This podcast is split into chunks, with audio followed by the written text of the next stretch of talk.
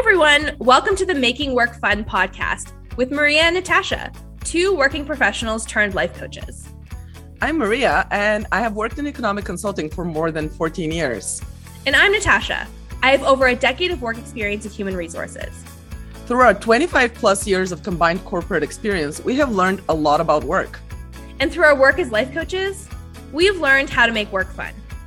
Whether you work for someone else, run your own business, or do anything else that you call your work, this podcast will teach you how to make your work fun too, without giving in to the productivity hustle. So let's dive right in. All righty. Hello, everyone, and welcome to our very first episode of Making Work Fun. So this episode, we thought we would talk a little bit about defining what work is and figuring out what actually is work for you, or what people, however people want to maybe go about describing it and defining it in their own lives. And we kind of came to that because we were working on filming and recording our intro, and we were just talking about how work can be a variety of different things to a variety of different people. Sometimes we think of work as paid work, but also there's unpaid work, there's hobbies, there's different types of projects. Anything can really be work in our lives. And so we just kind of wanted to set the framework by talking about that as our very first topic for this week. Yeah, absolutely. And I'm laughing because as we were starting to record, Natasha really insisted on checking out the dictionary definition of what work is. And so I definitely was not a fan of that. But since you've looked up the definition, do you mind sharing with us the dictionary? Totally. I was all over checking out the definition. Maria was like, we don't need to do that. And then she went to go get some coffee. And I was like, I'm secretly looking up the definition of what it is. But I think it's actually really relevant. So basically, this is just a dictionary.com Google search definition that I found, but it's any activity with mental and physical effort that you do in order to achieve a purpose or a result. So it doesn't actually talk about it being paid work. There's not a real definition. It's just basically putting energy towards something in order to get some sort of result in your life. I thought that was such a cool definition because really anything can be work in our lives. We get to decide and choose whatever we want to have meet that definition for ourselves. Yeah. I mean, at the risk of encouraging the dictionary looking habit even more, I actually do love that. I actually love that definition too, because so in my life, I've struggled a lot with defining what quote unquote counts as work. There's I think for me, there were two different things that I've really struggled with. One is what you just said, the paid versus unpaid work. And in my industry, it's actually really interesting. I'm not a lawyer, but I work a lot with lawyers, and my work is structured the way lawyer work is structured, meaning that we have billable work and then non-billable work. So you actually go into the office and you can spend 3 hours doing something like recruiting or looking at resumes, and that's non-billable work. And so I kind of internalized that. So I would struggle a lot with, I only have 5 billable hours today, but I spent 10 hours in the office, and I wasted 5 hours. I didn't actually waste them. I was doing stuff. I just didn't count that as work.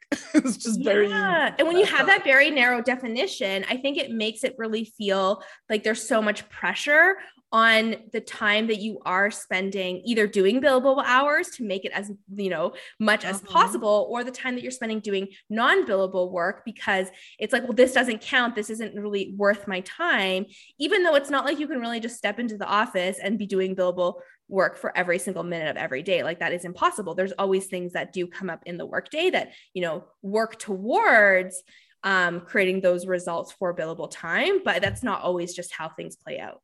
100%. And it's a lot of the gray area of, if you chat with someone for half an hour about your project, but then for 5 minutes you chat about something else, you're how do I split this between billable and non-billable? That's that type of thing. And I think not to get super bogged down into the billable, non-billable distinction too, but something else that this brings up for me is how it's also very gendered, in the office. That was coming to my brain too. Yes. Yeah. Totally. Women are being asked to do a lot more of the, whether you call it non-billable or in your industry, it's just the volunteer type work or the non-promotable type work.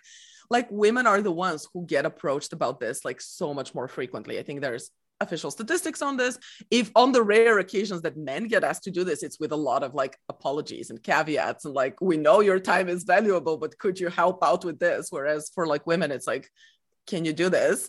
And it's more set as an expectation. So that's even just thinking about like that some of the committees and stuff that women volunteer on for free. Like I'm thinking of like occupational health and safety or the wellness committees or like the party planning committees, all of that kind of stuff doesn't necessarily count as billable hours. And so if that's your framework, if like getting paid per like minute of work is how you think of work, then none of that actually counts. And it's all just discounted. Whereas in reality, that takes so much time and effort and energy and brain power to put into those things. And those things are important parts of office culture or work environments. Mm-hmm.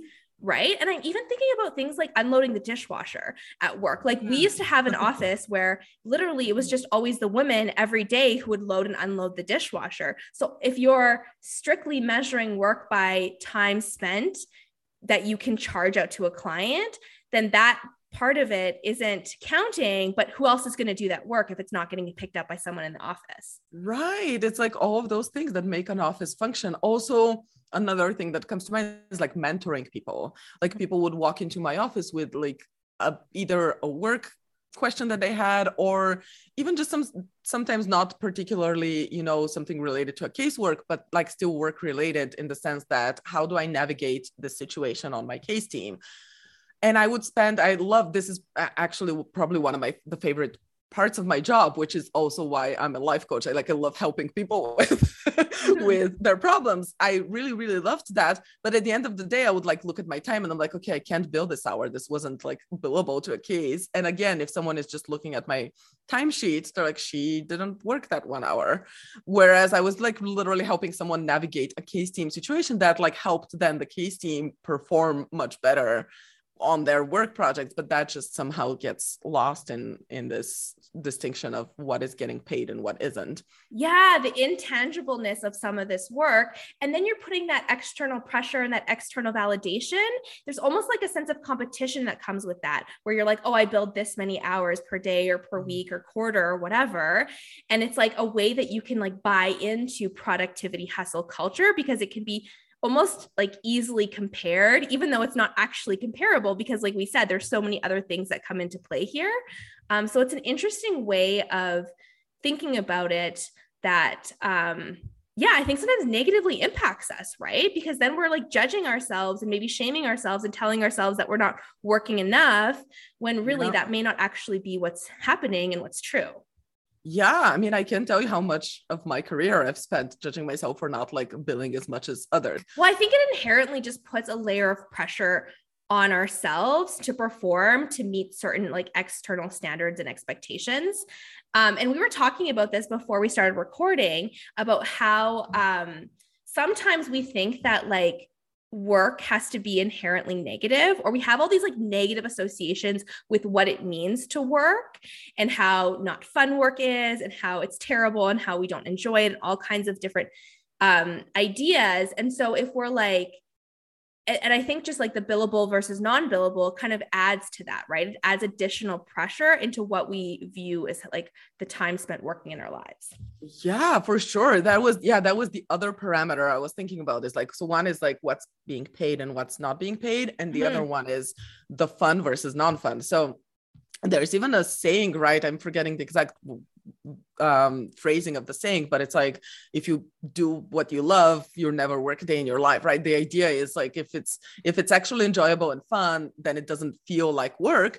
But the implication there is some work is unpleasant. So for something to feel like work needs to be unpleasant. And that's just a very messed up message to internalize, which I also have internalized that in the past. And I have forced myself to make things more stressful and more unpleasant for myself so that they would count, quote unquote, count in my brain as work. Yeah, totally. Right. Because if we're inherently evaluating ourselves based on how much work we do, how many hours of work we produce in a day, a week, a year, or whatever.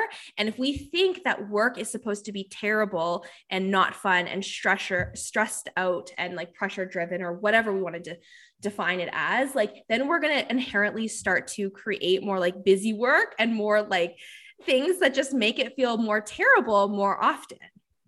Yeah, 100%. And I've literally done this in the past. Like if something seems easy, I'm like, that doesn't feel right. I need to complicate this. Yeah. Like how do I make this harder to like make it count as work so I can like feel better about myself, to feel productive, like I'm doing work.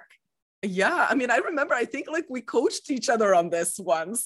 Like, totally. Yeah. Like when as we were building out our businesses, we like coached each other on this step seemed way too easy. So I must have not been doing it right. Right. As opposed to like, maybe there actually just like is things that are easy and fun in work, in whatever it is that we call work. Because like, I think sometimes like humans do, like we need both, we need work and we need rest. And this isn't saying that we all need to like go to an office, that we all need to define work as paid work. There's like unpaid work, unpaid labor, things that we do around our house, things that we do for ourselves, for our loved ones. There's also our own work in terms of our hobbies or creative projects, like all of those different ways that we show up to, I mean, going back to the definition, right? Use mental and physical effort in order to achieve a certain result that we desire in our lives. Right. Yes. And there's nothing wrong with like having, just as life is multifaceted and you have like positive and negative emotions throughout your life, so is work. Like sometimes work is unpleasant and it's hard and it's challenging and it's stressful. And sometimes it's fun and pleasant and nice. And like that, there's nothing wrong with that. But I think we've kind of like created this false dichotomy of like work versus fun, work versus life. Like there's so much like dichotomies. It's like your work and then your life. Yeah. And then if we inherently think that work is terrible, then we're always just going to only think about like, this is the terrible bucket of my life that I like have to go to, that I don't like, that I don't want to be in, but I'm like forced to go there to pay my bills or whatever, or like to get things done around my house.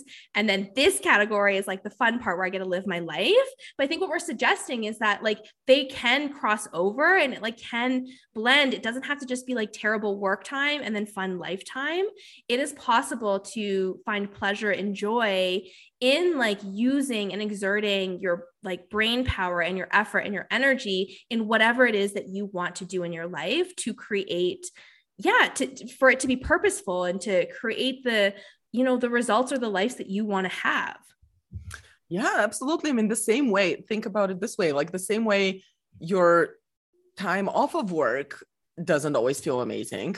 Like there's just no dichotomy. It's just human brains and are functioning always at, you know, at a balance between positive and negative. And sometimes you feel terrible and sometimes you feel great. And sometimes you feel like kind of neutral about things. And that can happen at all times. It doesn't have to be like work terrible, time off great. Because then that creates, I mean, that was another thing I've worked through in my life. Then that creates this really intense pressure on your time away from work as well. You're like, This needs to be the great time, because work we've established is terrible. So then my time off of work needs to be great all the time. And that just feels miserable too. Like, right? Because sometimes we're like running errands, or sometimes we're on vacation and someone gets sick, or like things happen that aren't always the most fun in our off time.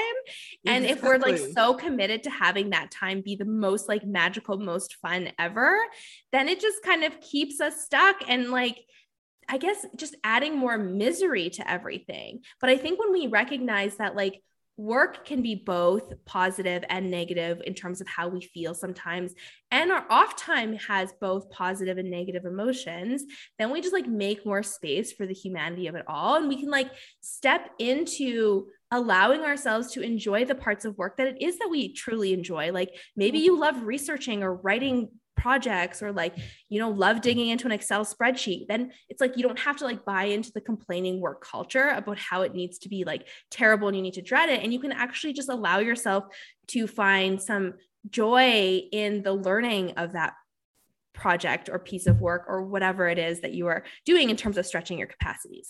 Yeah, 100%. And like you said, you know, sometimes things happen on vacation, and sometimes nothing even happens on vacation. It's just, I've had in my life, I've had so much quote unquote vacation stress because I always put so much pressure on my vacations. I was like, okay, I work really, really hard. So then my vacation needs to be amazing all the time. And I would just have so much anxiety before we would leave for a trip. I'm like, what if I have a negative emotion?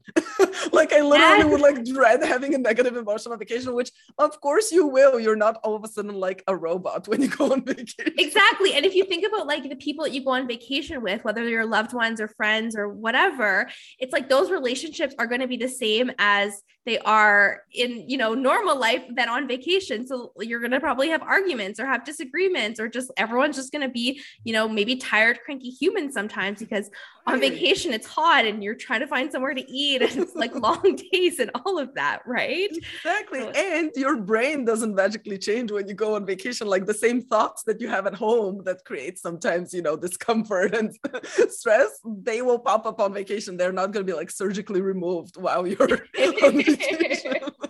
There's no surgery to go into your brain and take away all of those thoughts before vacation. And then we just like put them back in before you go back to work.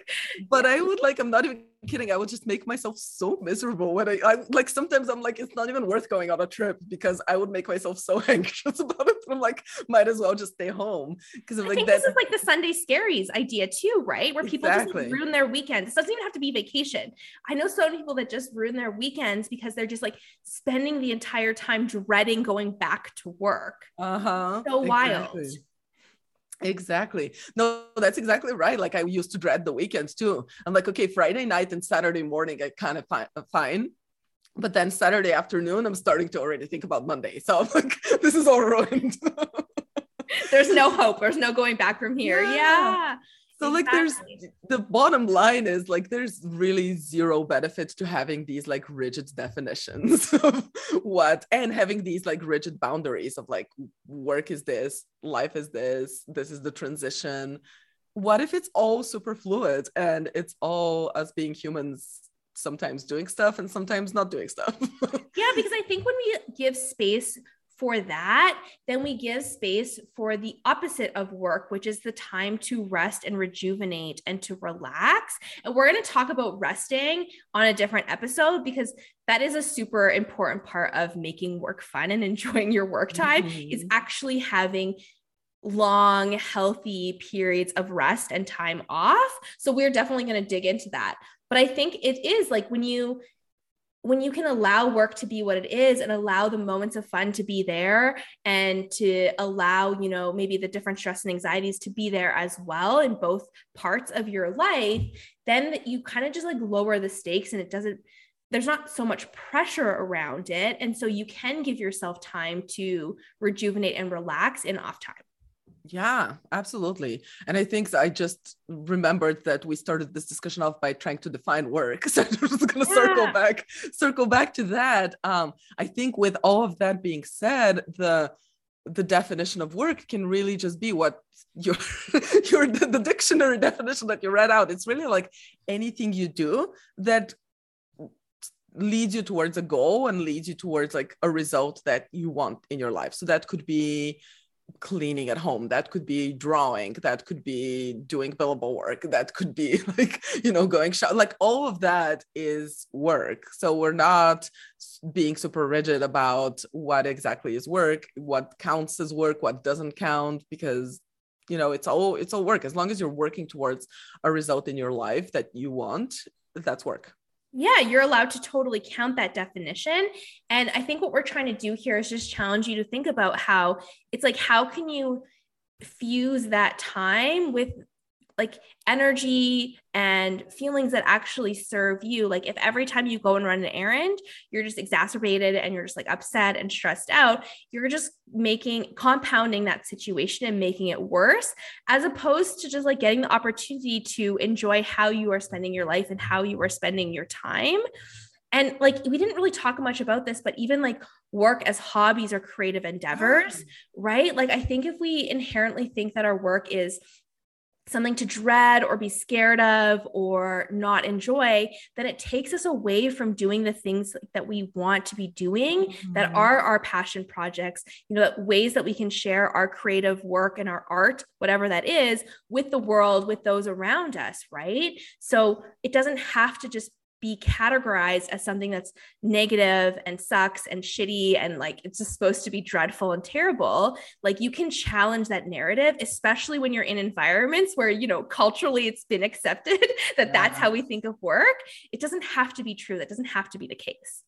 Yeah, absolutely. I'm so glad you mentioned hobbies, because I think those rigid definitions prevent a lot of people from pursuing hobbies and pursuing their passion projects, because you either think it's another type of work, so therefore it needs to be terrible. Or the other extreme is, which is I think where I was, is like you think, no, this is my passion project. It needs to be fun all the time.